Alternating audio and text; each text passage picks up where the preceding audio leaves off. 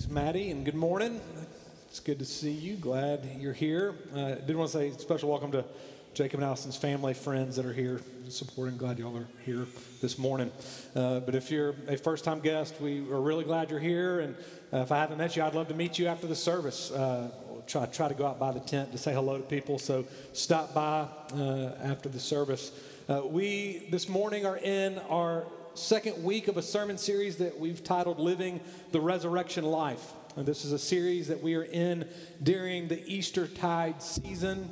We're looking at different portions of the book of Acts together. And we've been saying over the past few weeks that Easter was not just a one day event, but rather it was the climax of the gospel story. That everything after that first Easter morning was and is the resolution of the gospel story. Salvation is accomplished and made visible because of Christ's triumphal resurrection power. And we live in light of this resurrection. So this morning we're going to look at Jesus' power to, to change and transform lives. We will read perhaps the most remarkable testimony of the Lord Jesus bringing about dramatic change in a person's life. Saul, a persecutor of the church, will become Paul the apostle to the Gentiles. He is changed from one who is standing at the feet of a Christian named Stephen just a few chapters earlier in the book of Acts, watching as Stephen is stoned to death for being a Christian, and he will be changed into a man who will write the majority of the New Testament. A man who would take the gospel to the cities and countries where Christ had never been preached. And so we're going to look at Acts chapter 9, verse 1 to 19. If you're able, I'm going to ask you to stand, and we're going to give attention to the reading of God's word. This is the word of the Lord to us this morning. But Saul, still breathing threats and murder against the disciples of the Lord, went to the high priest and asked him for letters to the synagogues at Damascus, so that if he found any belonging to the way, men or women, he might bring them bound to Jerusalem. Now, as he went on his way, he approached Damascus, and suddenly a light from heaven flashed around him. And falling to the ground, he heard a voice saying to him, Saul, Saul, why are you persecuting me? And he said, Who are you, Lord? And he said, I am Jesus, whom you are persecuting. But rise and enter the city, and you will be told what you are to do. The men who were traveling with him stood speechless, hearing the voice, but seeing no one. Saul rose from the ground, and although his eyes were opened, he saw nothing. So they led him by the hand and brought him into Damascus. And for three days he was without sight and neither ate nor drank. Now there was a disciple at Damascus named Ananias. The Lord said to him in a vision, Ananias. And he said, Here I am, Lord. And the Lord said to him, Rise and go to the street called Straight. And at the house of Judas, look for a man of Tarsus named Saul, for behold, he is praying. And he has seen in a vision a man named Ananias come in and lay his hands on him so that he might regain his sight. But Ananias answered, Lord, I have heard from many about this man, how much evil he has done to your saints at Jerusalem. And here he has authority from the chief priest to bind all who call on your name. But the Lord said to him, Go, for he is a chosen instrument of mine to carry my name before the Gentiles and kings and the children of Israel. For I will show him how much he must suffer for the sake of my name. So Ananias departed and entered the house. And laying his hands on him, he said, Brother Saul, the Lord Jesus, who appeared to you on the road by which you came, has sent me so that you may regain your sight and be filled with the Holy Spirit. And immediately, something like scales fell from his eyes, and he regained his sight. Then he rose and was baptized, and taking food, he was strengthened. Isaiah tells us the grass withers and the flowers fade, but the word of the Lord endures forever. Let's pray. Well, God, I, I ask that you would allow the scales to fall from our eyes. You would allow the, the callousness to fall from our hearts, that you might speak to us, for we are listening and we need to encounter you, the living Christ, this morning through your word. And so I pray that the words of my mouth, the meditation of all of our hearts would be pleasing. And because you have been with us and you have spoken, we might be changed and transformed. It's in Jesus' name we pray. Amen. You can have a seat. Try to imagine with me, though I, I know it's difficult, that Vladimir Putin holds a press conference this afternoon to announce that he has decided to step down as Russia's president and that he now has a newfound passion to work for world peace. Now, that seems unfathomable, unimaginable. Maybe you would say, Daniel, that's a little too dramatic. But the story we just read in Acts chapter 9 was just as unimaginable. It might be the greatest conversion story we have recorded in all of the Bible. Did you catch how Luke, the author of Acts, describes Saul in verse 1? Saul still breathing threats and murder against the disciples of the Lord. He's depicted as this fire breathing dragon set on causing as much danger and harm to the followers of Jesus as possible. Like Putin to much of the world, Saul was public enemy number one toward Christ's followers. He's been persecuting the church, and he goes to the high priest for a letter that would enable him to find any Christian, man or woman, bring them back to Jerusalem so he could persecute them. But by the end of our passage, he's a follower of Jesus, and he's sent out on God's mission to the whole world. So this morning, I want us to look at conversion dramatic life change in and through Jesus. I want us to look at how change happens and the result of it happening. Now, before we dig in, I have to make a remark. Saul's conversion is not a prototype for everyone's conversion. It's not intended to serve as a pattern for everybody's conversion. Everyone has their own story.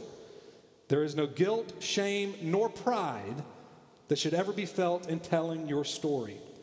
Because what matters is that God has changed your life and that God is continuing to change your life. What matters is that there was, at one point, you were converted, capital C, converted. A once and for all coming to faith in Christ. And, and what matters is that you are in a living relationship with God who is converting, lowercase c, you over and over, day by day, changing your life. And so I have four points quick points. I know you're like, four what? We normally do two or three, four. I've got four. They're going to be quick. And for ease of memory, God, Jesus, church, mission. Now, four points God, Jesus, church, and mission. And how change happens and the result of it happening. So let's look first at God. God works and prepares the way for conversion, for change. Saul's whole story is a story of God. God is the one leading and directing every single one of these events. God blinds Saul, verse 3. A light flashes around him. In verse 9, for three days, Saul was without sight. He neither ate nor drank. The mighty, powerful Saul, persecutor of Christians, out of nowhere is rendered helpless. Verse 8 tells us that Saul, mighty Saul, is led by the hand. So, the way God works and prepares someone for change and transformation is by getting them to a place where they realize they cannot live life based on their own strength and ability. God works and prepares a person by making them needy. I mean, Alcoholics Anonymous, it's known for talking about the must of hitting rock bottom. One must hit bottom before they're ready for real change. And hitting bottom is when you finally get to the end of yourself and you're rendered helpless and powerless and you cry out for help. Saul hits bottom. And he cries out. And we can be led to hitting bottom by God. God can lead us to rock bottom in many different ways.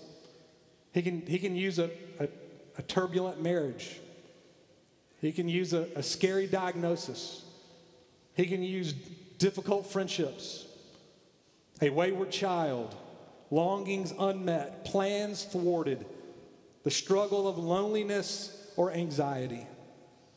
And all these ways that are painful, God can use to, to lead us to a place of feeling our neediness, where we're rendered helpless, so that we then can turn and be met by God. And, and it's in that place where, where we're ready to hear God call our name and draw us to Himself and change us. That, that's exactly what happens for Saul in verse 4. God speaks his name Saul, Saul, why are you persecuting me? This double calling of Saul's name, that's a unique thing in Scripture. It doesn't happen often. Uh, 15 times in, in the Bible Abraham, Abraham. Moses, Moses, Samuel, Samuel, here Saul, Saul. And every time it's God intimately and very personally addressing a person. God is lovingly calling Saul out, drawing him to himself so that he can change his life. God not only speaks to Saul, he, he also speaks to Ananias. And he tells Ananias to go to Saul so that he might tell Saul about the gospel of Jesus Christ and that he might restore Saul's sight. Ananias, this, this person who we know very little about, and after this passage is not mentioned again, and, and this is what I love about that is that God uses a no name follower of Jesus to convert one of the most notorious enemies of Christ. God works in ways we would never imagine and through people we would never expect. And I hope that encourages you to be open to how God is at work in your life and the people He might use in your life. And I hope it makes you hopeful that God will use you in other people's lives. The last thing I want to point out about God being the one at work, preparing the way for change, is that nothing is impossible with God. Luke tells us about Saul's conversion in a larger context of, of a conversion narrative in the book of Acts. Acts chapter 8 through Acts chapter 10, multiple conversion stories happening. And in Acts chapter 8, there's the conversion of the Ethiopian eunuch. And in that conversion story, the Ethiopian eunuch is seeking God, reading scripture, looking for answers, and, and then God brings Philip right along to explain the gospel, and the eunuch is baptized. God put Philip at the right place at the right time to be a vessel to someone who was very ripe to hear the gospel of Jesus. And sometimes this is how God works. And other times, God works like he does with Saul, a man not seeking God. Public enemy number one for Christians, a man who hates Jesus and hates Christianity, yet God. God works and prepares Saul to hear the gospel of Jesus and be transformed forever. Do you believe, brothers and sisters, that God can do the impossible? It's not hyper spiritual speak. Do you believe God can do the impossible in your life and in the life of other lives of other people? God changed Saul into Paul. God can do immeasurably more than we could ever ask or imagine. God is at work. The second point on the how we are changed is Jesus. Jesus at the center. Have you ever wondered why Saul was so opposed to Jesus? What, what made him so angry? Why did he hate Christianity so much? Why was he this fire breathing dragon? Well, Saul was part of the strictest sect of the Pharisees. Philippians chapter 3 lets us in on Paul's uh, pedigree. He was circumcised on the eighth day of the tribe of Benjamin, a Hebrew of Hebrews, as to the law, a Pharisee. He knew it backward and forward. Saul was extremely educated, intelligent, very biblically literate. He knew the Old Testament inside and out, which means he would have known Deuteronomy chapter 21, which says that everyone who is everyone who's hung upon a tree is cursed. So, in Saul's mind, there's no way Jesus could be the Messiah. He's obviously cursed. And so he's opposed to Jesus. He's opposed to Christianity. But then God speaks to Saul Saul, Saul, why are you persecuting me? And Saul replies in verse 5 Who are you, Lord? And he said, I am Jesus, whom you are persecuting. Saul encounters Jesus and then has three days as a blind man to reflect on his encounter with Jesus. Now, I know I just gave you a lot of context, but can you imagine those three days? This highly intelligent, educated, literate Bible scholar running the whole Old Testament through his head. But now he's encountered the risen Christ. And now he's running it through the grid of Jesus. And much like the two men on the road to Damascus, Saul is realizing how the whole Old Testament is about Jesus. And he begins to see everything through the lens of Christ, and his mind and his heart are blown wide open. Have you ever seen the old classic Christmas movie, The Christmas Story? If you haven't, you don't ever watch TBS during Christmas season. It's on like on for months uh, leading up. I watch it every year Uh, and since I've been a, a little kid, I, I, I, will watch at least parts of it during Christmas season.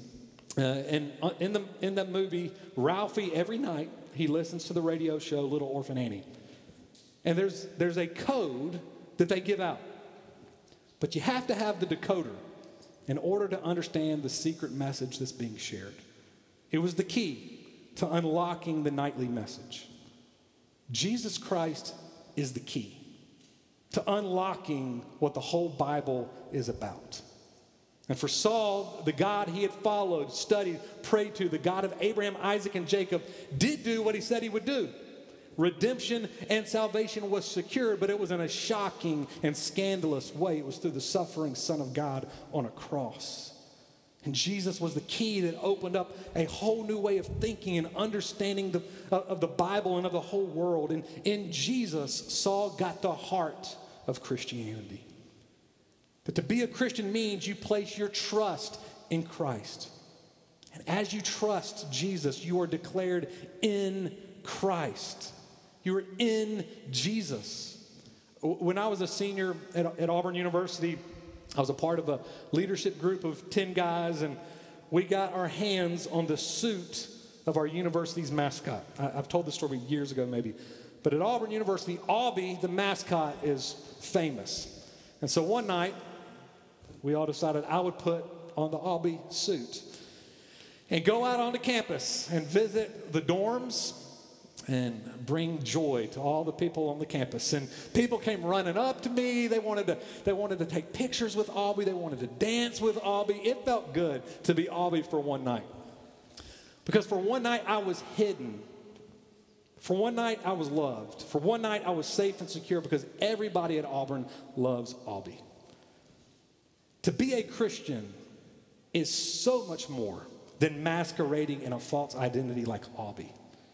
It is to be in Christ, to be hidden in Jesus, which means He covers your sin, He covers your shame, He covers your weakness. You are alive in Him, moving through the world clothed in all of His benefits and in all of His blessings. You are in Christ. There are many reasons eight years ago we settled on the name Christ Central Church. But the main reason is that we hold firmly to this reality that Christ is the center of all things, that Jesus is the key that unlocks life with God. Christianity is not that we do something, but that Christ did something. And so let me say this you, you can waver, and as Christians, we can waver on many issues of faith. But to be a Christian, we cannot waver on Jesus being the center. He is the way, the truth, and the life. I've, I've, talked about how change happens. God prepares the way. Jesus is at the center. My last two points, church and mission, are the results of our life being changed by God. So we participate in church and we participate in mission. Let's look thirdly at, at the church participation in the church. Uh, do you notice how Jesus says, Saul, Saul, why are you persecuting me? But Saul's persecuting Christians, right? But Jesus says, Why are you persecuting me? Jesus so identifies with his people, with his church, that anyone who persecutes his people persecutes Jesus. And look at verse 18. It says, Something like scales fell from his eyes, and he regained sight, rose, and was baptized. Saul was baptized. We, we just saw Bo Martin get baptized. Baptism is it's a sign of being set apart into this visible community, the church. True conversion means entrance into the community of believers. Change happens in the context of this community. So hear this one cannot have Christ and not have his church. You cannot have Jesus and not be a part of his community. As Carl Ellis says, there's a grammatical change that takes place when Christ changes your life. It's no longer I, but we. So, are you participating in the church? One way you, you do this is in baptism. Have you ever have you been baptized? If not, and you're interested, we would love to, to talk with you about being baptized into the body of Christ. Another way that I would encourage you to participate in the life of the church is through membership. To join a local church, it doesn't have to be Christ Central Church. We prayed for Vintage. There are many great churches in our city, but join and be a part of, of a church. We, we are having a new members class in May. We would love for you to come to that, but I would encourage you to be a part of a local body, participate in, in things beyond just Sunday morning, city groups, Bible studies. We've got to live life in the context of community because one result of Jesus changing your life is grammatical. It's no longer I, it's we. We're part of a larger community. My last point, as a result of God changing our life, is that we participate in God's mission. We participate in God's mission. I, I love Ananias in our passage. The Lord calls out to Ananias and says, Ananias. He says, Here I am, Lord. And the Lord says, Rise and go to the street called Straight and look for a man named Saul. And Ananias, nervous and fearful, understandably questions God. You sure you mean Saul? The one who does evil to your saints? You sure you don't want me to do something else or go somewhere else or spend time with another person? And God says, Go. And Ananias goes.